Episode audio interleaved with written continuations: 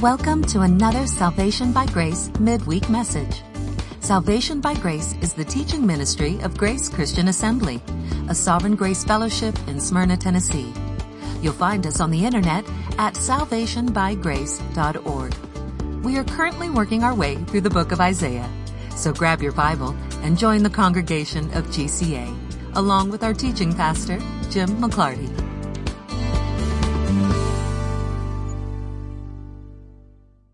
I feel that I should explain what happened this past Sunday. Apparently, God felt that Micah had become too complacent. He's used to getting enough warning in advance that he has time to prepare. And so God decided that he needed no warning at all and that he should suddenly just be standing here and uh, now I'm thinking he probably went home, printed out his notes, reviews them regularly, so that he will not be caught unawares next time. Thank you all for your concern over me. I have no problems that cannot be solved by a new body. And so once that happens, I'm good. So I am in Isaiah 41. Turn there if you would. I hope you remember everything that we learned last week from Isaiah 40. This is God defending himself. On the subject of Yahweh, if you want a subject matter expert, that expert would be Yahweh. Mm-hmm. And he is talking about himself, he is telling us what he is like, and he is comparing himself to everyone else and posing impossible comparisons in order to say, I'm the only one who can do this. You can't do it. In chapter 41, he's also going to include the idols that men make and mock those idols and challenge them to do what he does. I am a great fan of prophecy. A full quarter of the Bible is prophecy. And I'm not afraid to look at and teach the prophecy that is in the Bible because God uses his ability to prophesy as the evidence of who he is, that he is unique, that he is the only one who can declare the future in advance. And he's going to say that again in this chapter. So God himself uses his own prophecy as evidence of his unique sovereign ability. And that's why I like prophecy. Not so that I can figure out what's going to happen next week, but because I agree with God that this is one of the unique characteristics of God. There is no other respected religious literature in the whole world and in the history of the world that engages in prophecy the way that the Bible does. And that is because prophecy is dangerous. You can check it. If you're the leader of a false religion and you start prophesying stuff and that stuff doesn't happen, it becomes obvious very quickly that you are not the ruler of the world. Mm. So God holds out his prophetic ability as evidence that he is the only God who is. But then he's going to up the ante here and say he's also the God who has always acted like that who can also declare the past and tell you not only the past and what happened in the past, but why it happened. So he is indeed the beginning and the end. He is the beginning of all creation. He is the end of all creation, and he's in charge of everything between the beginning and the end. So at the beginning of chapter 41, he calls the peoples of the earth to come reason with him. Let's have a conversation. And as you go on into this chapter, you'll see that he is saying, Bring your evidence, make your case, show me what you got. Because I can show you what I got. And what I've got is unlike anything you've got. So bring your idols, bring your best estimates, bring your self defense, bring everything you got, and let's compare it to what I've got. And he throws that out in front of the whole world. In fact, chapter 41 starts with the word in the NASB. It says, coastlands, listen to me, uh, in the King James, I do believe it'll say islands.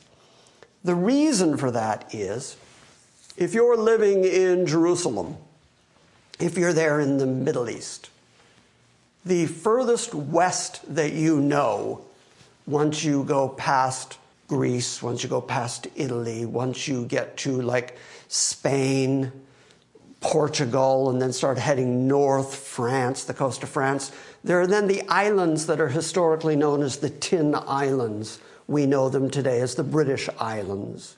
And their chief trading commodity for many years, even back into these days, was tin. Those distant coasts going up the western side of Portugal, Spain, France, and then the islands out in the sea, the British islands, that's as far west as the known world went. And so if you were trying to say everybody everywhere, you would say all the way out to the coast, all the way out to the coastland, and that's why some translations say out to the islands.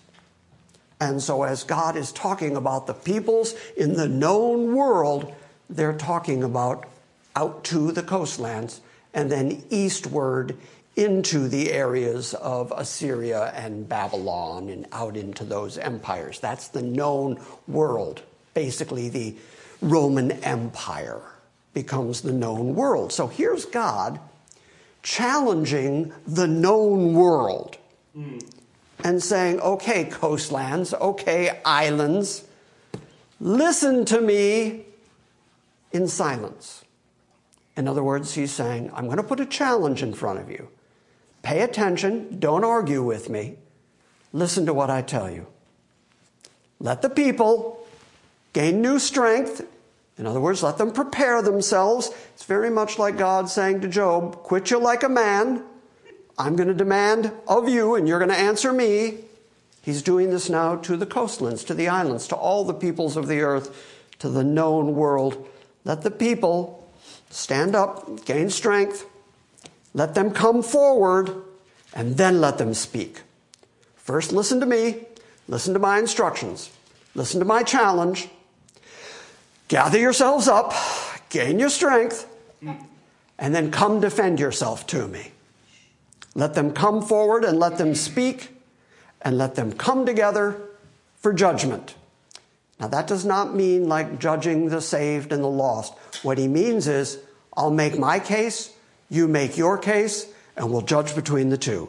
And we'll see who actually has the better case here, the same way that a court would judge between the two arguments. Both the, the defense and the uh, accusatory side both make their best argument, and the judge judges. Well, God is saying, let's do that. You make your case, I'll make my case, Let's see who really knows what they're talking about. Okay, first challenge, verse 2. Who has aroused one from the east whom he calls in righteousness to his feet? This is probably a reference to Cyrus, who just a few chapters from now, Isaiah is going to name by name. He's the one from the east who is going to allow the children of Israel, after their 70 years in Babylon, to return, to rebuild Jerusalem, to rebuild the temple. That is probably who this is a reference to. But again, this is God speaking in the future tense and saying, I'm in such control of world history, I'm going to call this one from the east, someone you don't know yet. I'm the one who's going to arouse him and then make him sit at my feet and do my bidding. The phrase, I call him in righteousness, doesn't mean that he's going to be righteous. It means that God is righteous in what he's doing through this one he's calling. Because in his righteousness, God is going to keep his promises and his faithfulness to Israel, and he's going to restore Israel just like the prophets have promised. So, in God's own righteousness, he has called this one from the east. Now he's going to describe what he's going to do with this one from the east, and you'll see some of the evidence for why I believe this is a reference to Cyrus. He delivers up nations before him. That's God saying, I deliver up the nations, the Gentiles. I deliver them up before this king that I have called. and I subdue kings in front of him. And he, that one that I call, is going to make those kings like dust with his sword, as wind driven chaff with his bow. In other words, he's going to go out to conquer, and he's going to conquer very, very successfully. Now, how can God make this kind of claim? We have to remember back in chapter 40 that he has already said that all the rulers of the earth, this is verse 23 of chapter 40, it is God who reduces the rulers of the earth down to nothing.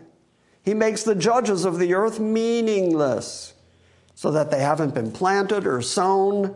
Their stock doesn't take root, and he blows on them and they wither.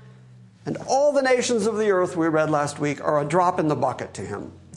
So God is in complete control of the nations, even the Gentile nations. Therefore, he can lift up a Gentile king like Cyrus and then make the other kings of the earth fall before him and then, like wind driven chaff, just blow them away. So God has already told us that he's the one who is empowering it, but then he gives the result of that almighty power to whoever he wants. This is an absolutely sovereign God who is not just sovereign within Israel, not just sovereign within the church, but he's sovereign in all of his creation and even people who don't know him. Later, when he describes Cyrus, he's going to keep saying, Though you don't know me, but I'm still going to raise you up and I'm still going to make you a great king. But you don't know me. So God is again announcing his complete control of human history and saying in advance that he's going to raise up a king who's going to do all these things. He pursues them, says verse 3, and yet he passes on in safety. No one's going to kill him, but he's going to kill wantonly. By the way, or by a way, that he had not been traversing with his feet. In other words, he's going to conquer areas where he's never even been before. He's going to conquer so successfully. Okay, so now, since he's laid out what's going to happen, verse 4 poses the question. Remember, he's discussing with the nations of the earth. You make your case, I'll make mine. So, verse 4 who has performed and accomplished this? Who has called forth the generations from the beginning? So, not only did he just predict the future, but he just took credit for the past. And he said, From every generation of human beings on planet Earth, I called it. I called forth, I determined it, I decided what was going to be done, and I've told you now what I'm going to do in the future. What do you got? Make your case, because I'm the one who does all this. Then in verse 5, he returns to talking about this one from the east who he is going to cause to conquer nations. The coastlands are going to hear about it. They've seen what he has done, and they're going to be afraid. The ends of the earth, that's the distances, are going to tremble. They have drawn near and they have come. In other words, those armies of Cyrus, of the Medo Persians who conquer in the Middle East, those nations are going to conquer wherever they want to go, even places where they've never tread before, even places they haven't seen before, and is going to cause all the nations of the area to fear and to tremble, knowing that that army is coming and advancing. So, what are they going to do? Verse 6 says, each one is going to try to help his neighbor. The nations are going to start making deals with each other. Okay, if we band together, maybe we can fight this guy. Each one helps his neighbor and says to his brother, Be strong. And then what do they do? They turn to their false gods. They decide to make themselves idols because, after all, whoever the God is that is driving this one from the east seems very powerful. So we need not only to make deals and agreements and pacts between ourselves, we need to make sure that we have gods of our own who can fight for us. Verse 7 So the craftsman encouraged the smelter, and he who smooths the metal with a hammer encourages him who beats the anvil, saying of the soldering, It is good. Okay, so he builds it, he smelts it, he hammers it out, he beats it with an anvil. It's strong, it's metal, it's a metallic God that they are building. And then they solder it all together and they announce, It is good. And then, in a fit of absolute irony, God says, Then they fasten it with nails so it doesn't fall over. Look at this God we have built. This is a good, strong God. It's a well built God. We've covered it with gold and silver. We've really made it a magnificent God, the work of our own hands. And oh, yeah, it can't move, it can't think, and if we don't nail it down, it might fall over. That's not a God.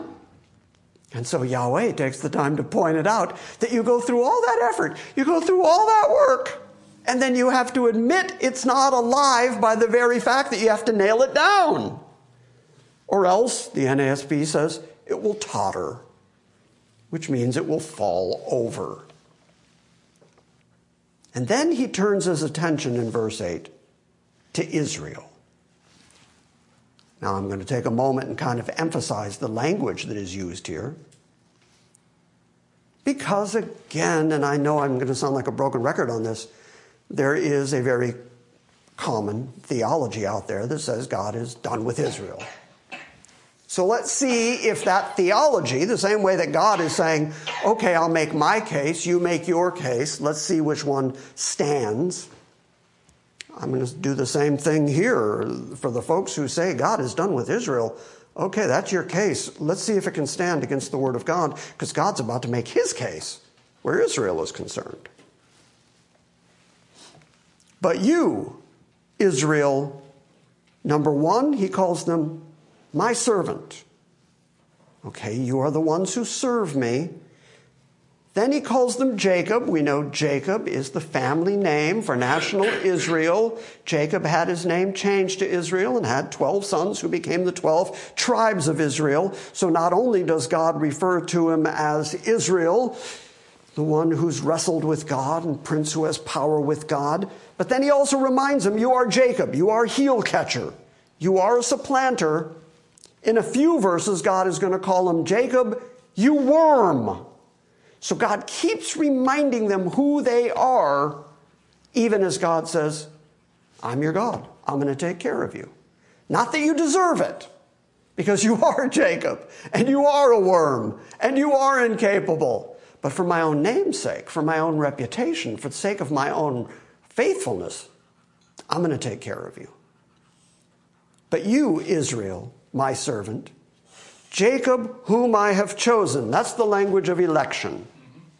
Now, if God has taken the time to refer to national Israel as his elect, and then in the New Testament we read that the church is made up of people, Jew and Gentile, who God elected. What's the difference? Because when we read about the church being elect, we really like it. We say, yeah, God chose me before the foundation of the world. He elected me, therefore I can't fall. Therefore I'm secure. Therefore it's going to be all right with me eternally because God chose me. Well, right here says he chose Israel. And there's nowhere in the Bible, I'd like to put a fine point on this, underline it, big red font. There's nowhere in the Bible where it says God unelected Israel. There's nowhere in the Bible where it says God changed his mind. Instead, what it says is, Israel, you worm, you Jacob, you heel catcher. And yet he's taken the time to say, But I chose you. You're still mine. So if you're going to say that God has permanently done away with national Israel, how do you defend that God is going to be faithful to the church? Or to you individually when it's the exact same God using the exact same language, the exact same grace being given to the exact same sinners who don't deserve that grace. I get very tired of hearing people within the church say that God has abandoned Israel. You ask them why, and they say, well, because they broke God's law, so therefore they don't deserve it. As if you deserve it? You don't deserve it either. So, therefore, God can, if He wants to, and apparently He does. If He wants to say, Israel's mine, I chose them, that's the end of that story, then you're very hard pressed to find proof, to find actual biblical evidence to say that God has abandoned His promises to Israel. They don't exist anywhere in the Bible, they just exist in man made systems and theology that are not biblically composed. Okay, so, but you, Israel, my servant, Jacob, whom I have chosen, now really specific, descendant of Abraham, my friend. Is he talking about the church here? No. No, he's talking about national Israel. He's been very clear. By the way, the church is never referred to as Jacob. Is that worth pointing out? But Israel, national Israel, God constantly reminds them that they are Jacob. So God is talking here to national Israel, the very people that Isaiah is prophesying to. You, Israel, my servant, Jacob, whom I have chosen, descendant of Abraham, my friend. You, whom I have taken from the ends of the earth and called you from the remotest parts of it. There are some commentaries that will tell you that that is a reference to God first calling Abraham out of Ur of the Chaldees and bringing him to the land of Canaan and then promising them all that land. More likely, since this is in the context of God saying what the future is going to be, and that he's going to raise up Cyrus, and that Cyrus, through God's righteousness, is going to allow Israel to come back and rebuild the temple and rebuild the walls. Probably that is what God is referring to here, that he is going to drive them out of their land.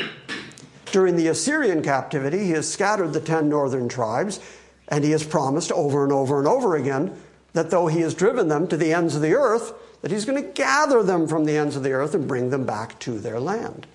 So God is clearly speaking here, in my way of thinking, he's speaking here prophetically and eschatologically, that that is the evidence that God is for Israel, the very fact that he drove them out of their land, but will regather them again, and can say that with great purpose and great fortitude because he's the all powerful one who's going to do it. But you, Israel, my servant, Jacob, whom I have chosen, descendant of Abraham, my friend, you whom I have taken from the ends of the earth and called from its remotest parts, and I have said to you, You are my servant, I have chosen you and not rejected you. What does that do to the theology of God rejected Israel? God not only called them Jacob, and he's about to call them a worm, and he's about to tell them how unfaithful they are. In that context, he says, But I called you, and I haven't rejected you. Do not fear, says verse 10, for I am with you. Do not anxiously look around you, because I am your God. In other words, don't look at the surrounding nations. Don't look at their gods. Don't look at the fact that they may be threatening you, that they may look like warlike people. Don't be afraid of what's going on in the world. I think I could apply that to this very moment. Don't be afraid of what's going on in the world because I am your God. And if you know that the sovereign God is on your side, you don't have to fear what's going on in the world. But here is God saying, I chose you, Israel. I have not rejected you, Israel. Therefore, when you get scattered, therefore, when you're taken away to Babylon, therefore, when you're taken away to Assyria, know that I have promised to regather you, bring you back to your own land, and the very God who is the God of Israel, the one who can tell the future in advance, the all powerful God is the one who promises you that he's going to do all this for you. So, therefore, don't be afraid. You just happen to be right in the middle of me doing the stuff that I promised you I'm going to do. Do not fear, for I am with you. Do not anxiously look about you, for I am your God. I will strengthen you. Surely I will help you and surely I will uphold you with my righteous right hand. You are Jacob, you are a worm, you are a sinner, you are unfaithful, you are rebellious. Therefore, the answer to you can't be you. The answer to your troubles, to your problems, has to be God. And here he says, and it is, I'll help you. I'll uphold you. I will provide for you. Hi, Jim here. How are you? Sorry for the interruption. It was at this exact point last night that the digital audio card on which we record these lessons reached its maximum capacity. It was full, and so it stopped recording. But rather than allow the internet audience to just not hear the end of the lesson, I decided to sit down here at my kitchen table and record the rest of this lesson. We got as far as Isaiah 41, verse 10, which says, Well, you just heard it. Do not fear, for I am with you. Do not anxiously look about you, for I am your God. I will strengthen you. Surely I will help you. Surely I will uphold you with my righteous right hand. So that is a promise that God has made to Israel at this point. The very same Israel who he identified earlier in the chapter as being the particular people who are also called Jacob, who are also the descendants of Abraham, those that he particularly chose, and those that he refers to as my servant. That all takes us to verse 11. Behold, all these who are angered at you will be shamed and dishonored. Those who contend with you will be as nothing, and they will perish. So, as part of God's promise to protect, reassemble, establish Israel, he reaches out into the future and says to them not to be afraid, not to look around at the nations around them anxiously, worrying that their enemies are going to finally overtake them, because it is God who is going to defend them against their enemies, and all those who are angered at you are going to be shamed and dishonored. And those who contend with you will be as nothing, and they're all going to perish. They're all going to be done away with. You will seek those who quarrel with you, but you will not find them. And those who war with you will be as nothing and non existent. So, again, keeping the larger context in mind, here is God defending himself, declaring his singularity, declaring that he is the only God who can accomplish these things and that he is going to accomplish these things on behalf of Israel. Now, at this particular moment in time in history, we cannot say that that's true of Israel. There are still plenty of people in the Middle East who are determined to push Israel into the sea or just blow them off the face of the map entirely. And yet God has promised them that those who seek to quarrel with them, that's verse 12, those who quarrel with them, you're going to look for them, you're going to seek them, and you're not going to find them. Those who war with you will be as nothing. They will be non-existent. So God is predicting a time when in reestablishing Israel, when settling the kingdom of Israel, these enemies that they are so fearful of are going to be completely done away with part of how God talks, because God is in charge of eternity, part of how God talks is long term. He looks down the plan of future that has not yet happened. He declares the end from the beginning. And he has declared what he is ultimately going to do for Israel. And this is all part and parcel of God establishing who he is, defending himself, and comparing himself to all the other gods, to all the other religions, to all the other objects of worship, and pointing out that he's the only one. He's the only one that can do this. And when he does it, he expects people to recognize, oh, that must be the God of Israel, because no one else could pull off something like this. And so in verse 13, he says, For I am the Lord your God who upholds your right hand, who says to you, Do not fear, I will help you. A few moments ago, I heard myself use the phrase, well, last night, I heard myself use the phrase, the solution to Israel's problem, because of their sin, because of their rebellion, because of their humanity and incapability. The solution to their problem simply cannot be them. Here is God saying it again. Do not fear, I will help you. And that's a really, really vital, important theological point to understand. Soteriologically speaking, when it comes to questions of salvation, when it comes to questions of redemption, when it comes to questions of eternity, you as an individual sinner, you, the individual human, cannot be the solution to your problem. I mean, you are the problem. And so you cannot solve your problem. God has to solve your problem. And that is everything we believe about God's sovereign monergistic work. There are things that no one else can do except He Himself. And He's perfectly willing, by His grace, by His kindness, to be the redeeming God. In a moment, He's going to say that He is the Redeemer of Israel. He's going to self identify as the Redeemer of Israel because Israel cannot help themselves. And you cannot help yourself. The problem with you is not solved by you. And likewise, the problem with Israel, which is a very serious, very deep problem, is not going to be solved by Israel. It's going to be solved by God, and He promised to solve it.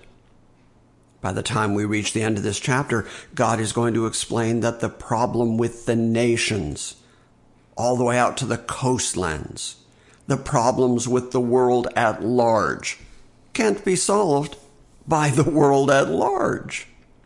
It doesn't matter how many men, how many nations get together and start making pacts, start making agreements, start making contracts with each other, or helping one another, or attempting to resolve each other's problems. The problems that the world encounters cannot be solved by the world. The world is not the solution to the world's problems. Politics aren't going to solve it. The courts are not going to solve it. Any true detrimental problem that exists in the world cannot be solved by the very people who created those problems. Only God is going to be able to solve those problems, and the world's problems are only going to be solved when the Prince of Peace comes back to rule with his rod of iron. Anyway, verse 13 says, I am the Lord your God who upholds your right hand who says to you, Do not fear, I will help you. And then he refers to Jacob, who is Israel, as merely a worm. So he's not saying, I'm going to help you, I'm going to save you because you're the good ones. You're the righteous ones. You're the holy ones. You're the ones who are performing up to snuff.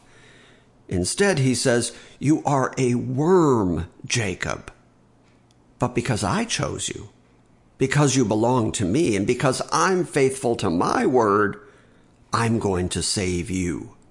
Do not fear, you worm Jacob, you men of Israel. Now it's very clear who he's talking about. By the way, this is another place where it's impossible to say that he is talking in some way to the church when he says the word Israel because he never refers to the church as Jacob. He never refers to the church as you worm, even though I think that would be an apt description of so much of the church world. But do not fear, you worm Jacob, you men of Israel. I will help you. There's the declaration of everything I've been trying to elucidate that the solution to Israel's problems cannot be Israel. Just like the solution to you cannot be you. It has to be God intervening and doing the necessary actions, the necessary work to accomplish the redemption of his people, and now he says so. Do not fear, you worm Jacob, you men of Israel. I will help you, declares the Lord, and your Redeemer, the one who is going to solve your problem, the one who is going to pay for you, the one who is going to redeem you is Kadesh Yisrael. He is the Holy One of Israel. That's a proper name that God gives himself. I am the Holy One of Israel, and the Holy One of Israel is your Redeemer. And that promise is made specifically to the worm Jacob, the man of Israel, by the Holy One of Israel. I just don't know how much more exacting the language needs to be for us to understand that it is God's intention to redeem national Israel, to reestablish them. Now, when we get to chapter 42, we will find out the methodology by which God is going to redeem them and redeem us and redeem all his people. He's going to do it through his servant, whom he upholds, the chosen one in whom his soul delights. I have put my spirit upon him, and he's going to bring forth justice to the nations. Isaiah is introducing the Messiah, introducing Christ into the conversation. It is through Christ that God is going to establish all these things that he has promised, including being the Redeemer of Israel. He is going to send his son, the Messiah of Israel, to be the Redeemer of Israel. These things all fit together in a rather obvious fashion when you just read what the text actually says. Okay, back to chapter 41, verse 14. Do not fear, you worm Jacob, you men of Israel. I will help you, declares the Lord, and your Redeemer is the Holy One of Israel. And then beyond just redeeming them, God now declares that the same way that he has used Gentile nations in order to correct erring Israel, when he redeems them, when he establishes them, he is going to use them as his weapon of choice in defeating and correcting these foreign Gentile godless nations. So, starting at verse 15, it says, Behold, I have made you a new sharp threshing sledge with double edges, so it cuts both ways. You will thresh the mountains and pulverize them. That's probably a reference to the kingdoms of this world, the mountains. And you are going to make the hills like chaff. You will winnow them and the wind will carry them away. You can see now why God said, don't worry about those who are angry at you or those who contend with you, because they're going to be like nothing. They're going to perish. You're going to look for them and you're not going to be able to find them because they're nothing. They're non-existent. He says Israel is going to winnow them. The wind is going to carry them away. The storm will scatter them. But you, Israel, you will rejoice in the Lord. You will glory in Kadesh Yisrael, the Holy One of Israel. So there's a huge contrast here. The contrast is between the enemy nations who God is going to destroy utterly and Israel who God is going to be faithful to, who he is going to reestablish, who he is going to bring to himself. And this is all the language of the new covenant that you find in Jeremiah 31. The promise that within Israel and within Judah, remembering that the covenant in Jeremiah 31, that new covenant is made with the same people that the old covenant is made with. The language in Jeremiah is very specific. It's to the house of Israel and to the house of Judah. And God says, no one is going to have to teach each other or say, know the Lord, because they're all going to know me, from the greatest to the least. God is going to take out their stony heart. He's going to give them a heart of flesh. He's going to take away their blindness. He's going to take away their stopped up ears. He's going to give them the ability to understand himself because after all, he is their redeemer. He is going to do absolutely everything necessary in a monergistic fashion in order to accomplish what he has declared from the very beginning. And remember, contextually, this is about God saying, I'm the only one who can do this. I'm going to do away with your enemies, but as for you, you're going to rejoice in the Lord. That is not the current state of Israel even to this day. But God has promised them, and it's a rock solid promise, or else you have to say that the Bible is lying somehow. It's a rock solid promise that God is going to not only redeem Israel, but that they will rejoice in him. They will glory over him. They are going to worship him in spirit and in truth because he is the Holy One of Israel. Now, here in America, here in Smyrna, Tennessee, in the 21st century, we don't think about the necessity of water the way people living in a desert region in the Middle East did. If they don't get sufficient rain, if they don't get sufficient water, then the rivers are going to dry up, the streams are going to dry up. It's going to be very difficult to find living water, healthy water, water that's not bitter or poisoned in some way. So now God is going to explain his faithfulness to Israel in terms of water, which is going to resonate with them much more than it resonates with us right here, right now. Starting at verse 17. The afflicted and the needy are seeking water, but there is none. Their tongue is parched with thirst. Okay, so Israel, as they go through these various incursions by their enemies, are likened to people who are so thirsty, so anxious for water that they're parched. God, who is their deliverer, God, who is their redeemer, is going to supply them not just with some water, not just a drop on their tongue, but overflowing water, ample water. In fact, you can see why, in the language we're about to read, why Jesus would compare himself and the flowing of the Spirit to water, living water, streams of living water pouring through and out of his people. Here's what he says The afflicted and the needy are seeking water, but there is none and their tongue is parched with thirst. I, the Lord, will answer them myself. Again, this is God saying, Can you do this?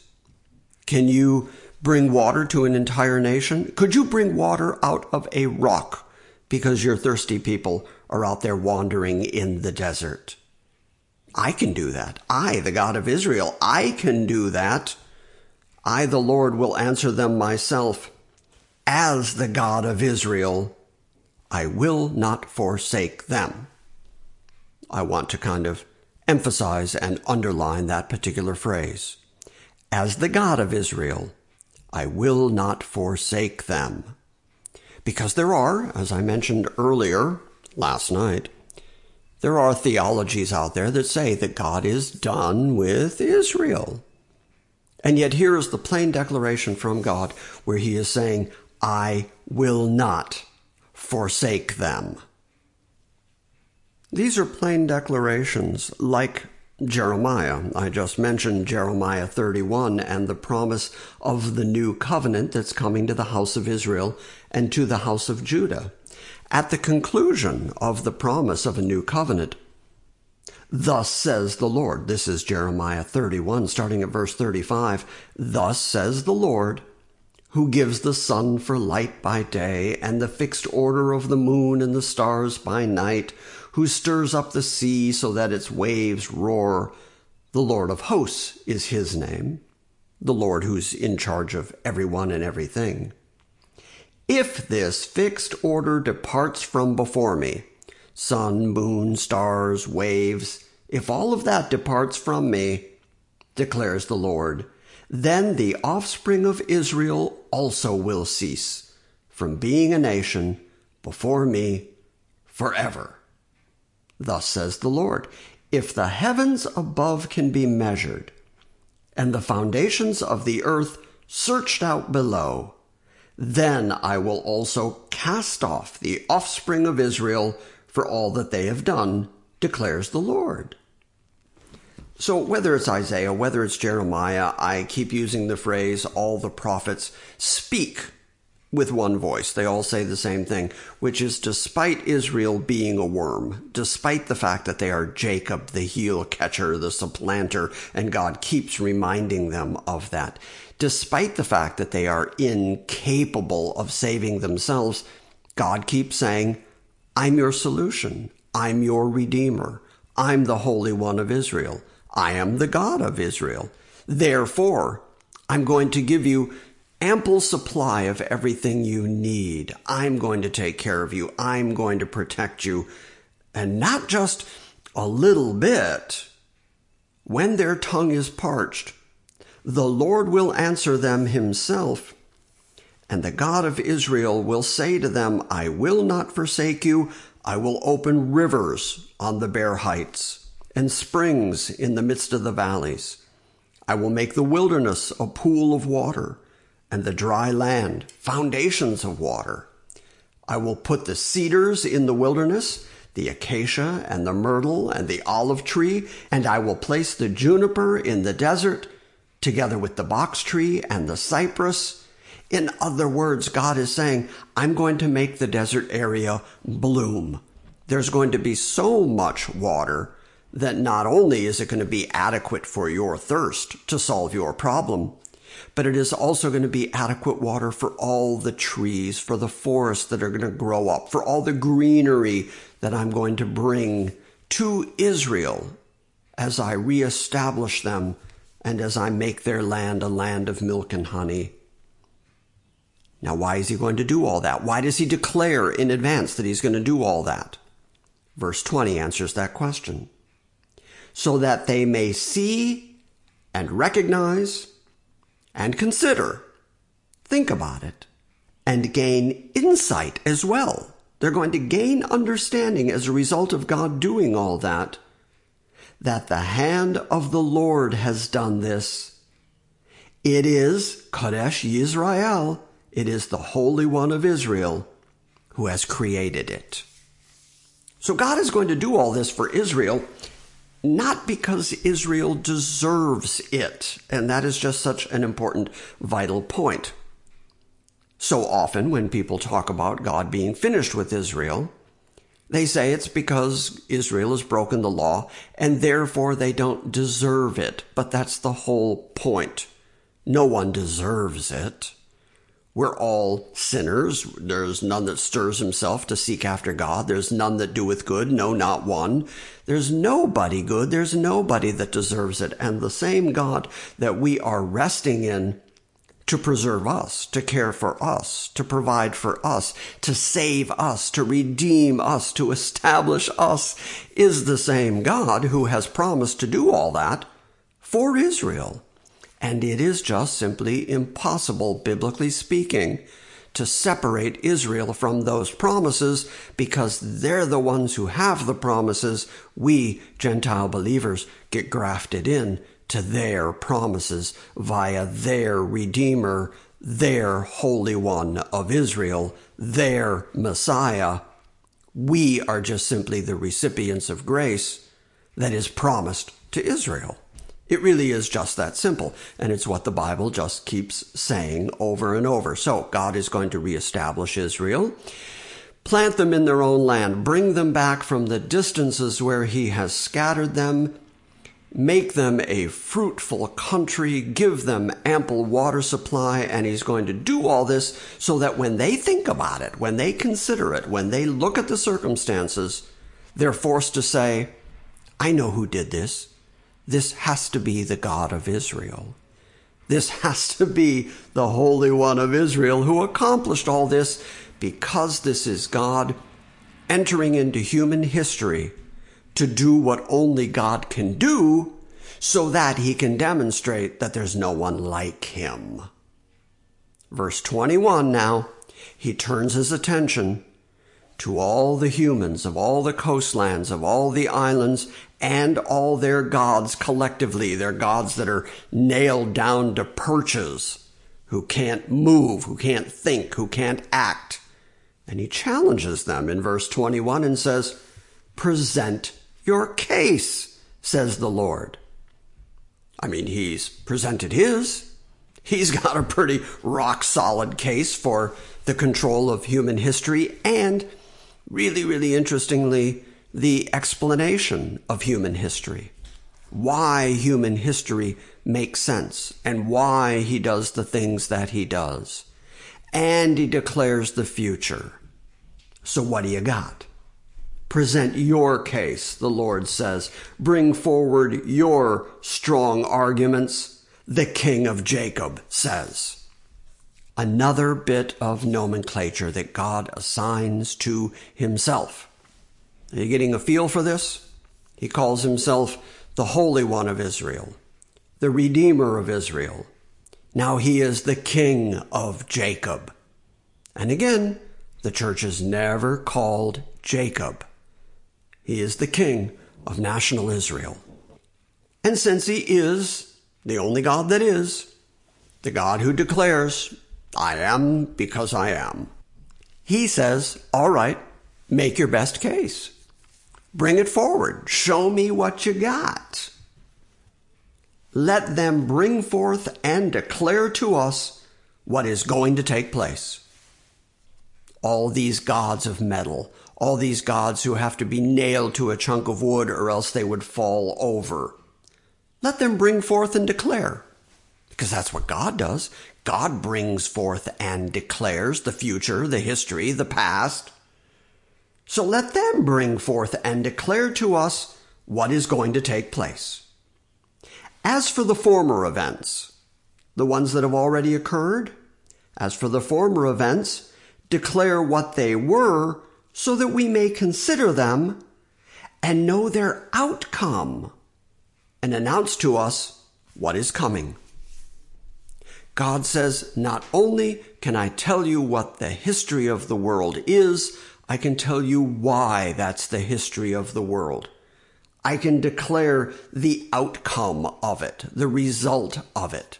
Why am I doing what I'm doing at this very moment? So now you foreign gods, do that. what do you got? Go ahead, impress me. Show me what you got. Declare the things that are going to come afterward, that we may know that you are gods. Do something. Tell us the future. Tell us the history. Prove to us that you are gods, because Yahweh does prove that He is, in fact, the only existent God. He lays out His proof. He lays out His evidence. And so He says to the foreign gods who are not gods, do this. Declare the way that I declare. But then he really breaks it down. If you're nailed to a chunk of wood, God says, just do something. Prove to us that you are alive, that you exist, that you're thinking, that you're rational, that you're cogent, and that you're not just a chunk of metal nailed to a piece of wood declare the things that are going to come afterwards, says verse 23, that we may know that you are gods. Indeed, do good or evil, that we may anxiously look about us and fear together. That's God's way of saying, do something. Do good, do evil, do something. You're an inanimate object that is only held upright by the fact that they nailed you there. Do something. Prove that you are gods. And since you can't declare the future, since you can't declare the past, just say something. Do something. Indeed, do good or evil, that we may anxiously look about us and fear together, so that we can reverence you, so that we can admit that you're a God. Just, just prove it. Just do something. And then God declares in verse 24, Behold, you're of no account. Your work amounts to nothing. And he who chooses you is an abomination. He who chooses you will fall under my judgment. And rightly so, because here is the God who is God. Here is the God who is the righteous one, the holy one, the redeemer of Israel, declaring to the whole world, your gods are nothing, and if you think they're something, if you worship before them, if you do obeisance and honor these gods, why then do you make them with your own hand? Why are they man made? Why are they nailed down? Why can they not move? They can't think. They can't do anything. They can't literally speak, think, do anything. And so if you choose that inanimate object over the living God, you are an abomination to the living God because you do not honor, cherish, understand the righteousness, the holiness, the sovereignty, the livingness of the God who is and you have chosen for yourself things that are not. Behold, you gods are of no account. Your work amounts to nothing. He who chooses you is an abomination. Okay, so now God is going to reach into the past, the same way that he reached into the future and said what was coming up and how he was going to arouse one from the east now he takes the time to declare what has already happened. That he has already brought down someone from the north. This is most likely a reference to the Assyrian captivity, how the Assyrians came down from the north of Israel and how they have attacked the northern ten tribes and taken them into captivity. And yet God is going to declare that he did all that, that he did it on purpose, that he knows what he's doing, and that all the promises that he has made to reestablish Israel, to gather them from afar, to gather them from everywhere he has scattered them, those promises are still good because they're based on the ever living nature of the God who actually is, and he is the very God who accomplished things in history. I have aroused, says verse 25, one from the north, and he has come. That already occurred. From the rising of the sun, he will call on my name. That is really interesting language because we've already read, especially the last couple of months, as we've been reading from the Chronicles and from Isaiah, that the king of Assyria mocked the God of Israel, mocked people who had put their faith in the God of Israel. He called on the name of the God of Israel.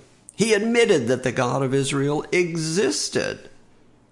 And yet, he would not bow to that God.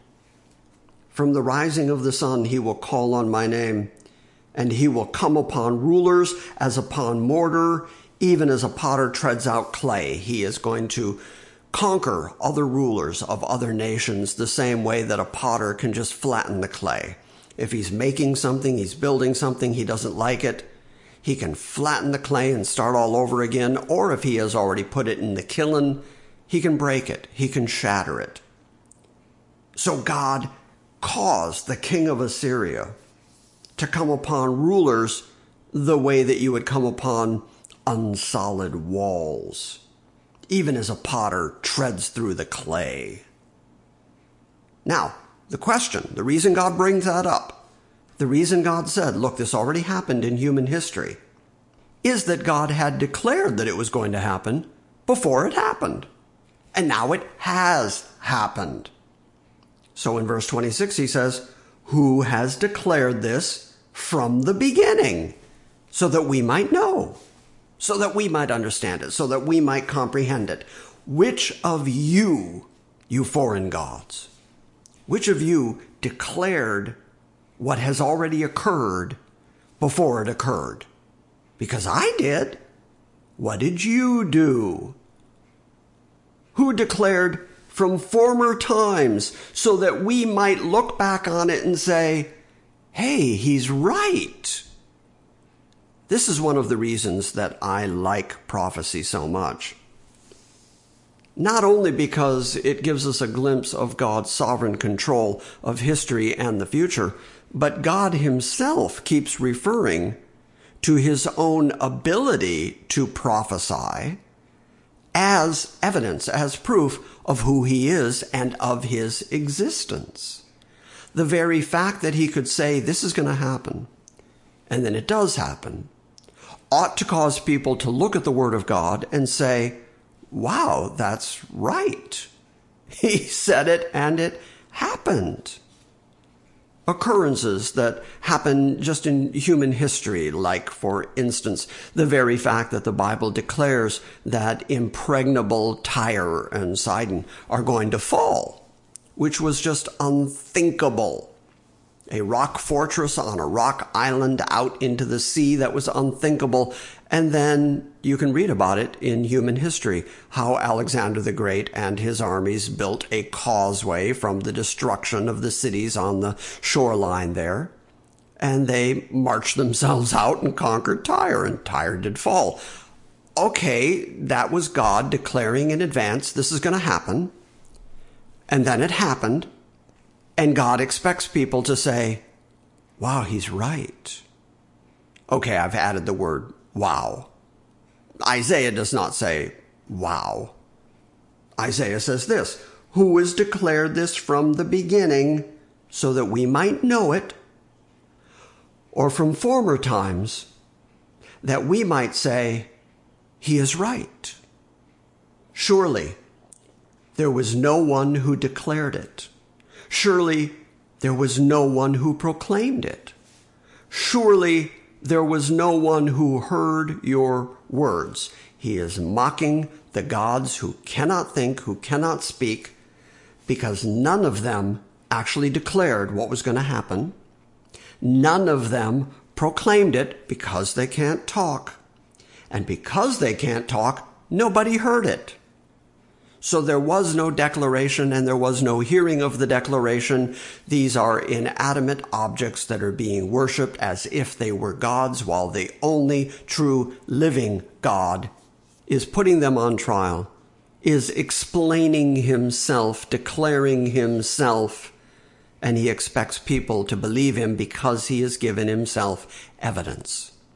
He has already told you what he's going to do, and then he's done it and is doing it and is going to do it.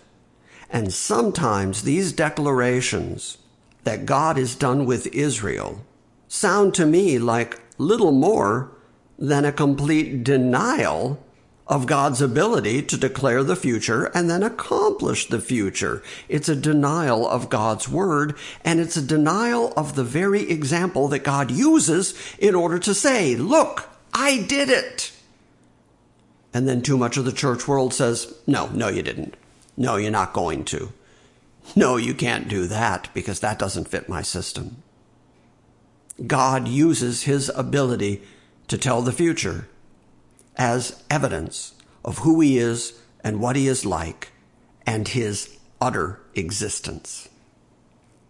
Verse 27 Formerly, beforehand, I said to Zion, Behold, here they are. And I said to Jerusalem, I will give a messenger of good news. That appears to be a contrast. When he says to Jerusalem, here they are, that seems to be a reference to the enemy nations. Here come your enemies. They're going to take you into captivity. The Babylonian captivity is upcoming the Assyrian captivity is in existence. And so God is going to declare, here they are. But he's also going to say to Jerusalem, but I'm going to send you a messenger of good news. That's why it's so important that in just a couple of verses at the beginning of what we call chapter 42, the Messiah of Israel is introduced that righteous branch of God, the one who is his servant in whom the soul of God delights. He is that messenger of good news. That's why we refer to his story as good news, the gospel. And God seems to be saying, it's true, you're going through difficulty. It's true, you're going to go through more difficulty. But I am your Redeemer. I am going to establish you, and I'm going to do it through your Messiah, the one who is going to solve your problem. You cannot be the solution to your problem, so I am sending you the solution, my son, the Messiah, the one who brings the good news, the messenger of good news. So finally, to wrap up this chapter, verse 28 and 29, God looks at the entire world, out to the coastlands, out to the islands. He looks at the people of the earth. And he looks at their gods. He looks at their objects of worship and says, But when I look, there is no one. And there is no counselor among them. There's no one to teach them. There's no one to instruct them in the ways of righteousness. There is no counselor among them who, if I ask, would give an answer? Because there's no one. There are no gods. This is God drawing the conclusion. He has put the whole world on trial. Okay, what do you got? Prove yourself. Prove your gods. Demonstrate that you're like me. Who is like the God of Israel, the Redeemer of Israel, despite the situation that Israel finds themselves in to this very day? Who is one that has this kind of control of human history, who can explain the past and predict the future and declare the future? Who is like that? I look, and there's no one. There is nobody they can consult except me. There is no counselor among them. Who, if I ask, can give an answer? Behold, all of them are false. Their works are worthless, and their molten images are wind and emptiness. So God began with, let them come forward. Let the people gain strength. Let them speak. Gather them together for this judgment. Let's compare. Compare what you got to who I am. You build your gods. You worship your gods. But how are you like me? You aren't. You can't save anyone. You can't truly redeem anyone. You can't make anyone righteous. And because you're inanimate, you are not holy. And yet I am all of that. I control human history so that people will see it and say, The Holy One of Israel has done this. I declare things that are, things that have been, things that are going to be, so that people would honor, worship, fear, reverence me. And if you give the worship and the reverence that is due to that singular God to any other creation of your own hands, you are an abomination before Him. God calls the whole world to that judgment. God calls you to that judgment. God expects you to compare Him to every other option that the world offers. And He is confident that the whole world has nothing compared to Him. The solution to the world's problems cannot be the world.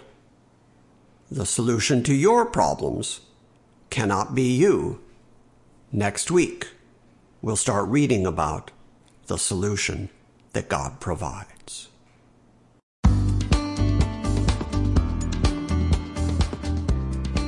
Thank you for listening to this week's Salvation by Grace message. We encourage you to visit our website at salvationbygrace.org and we invite you to join us next time when we gather around the Word and study the sovereign grace of God.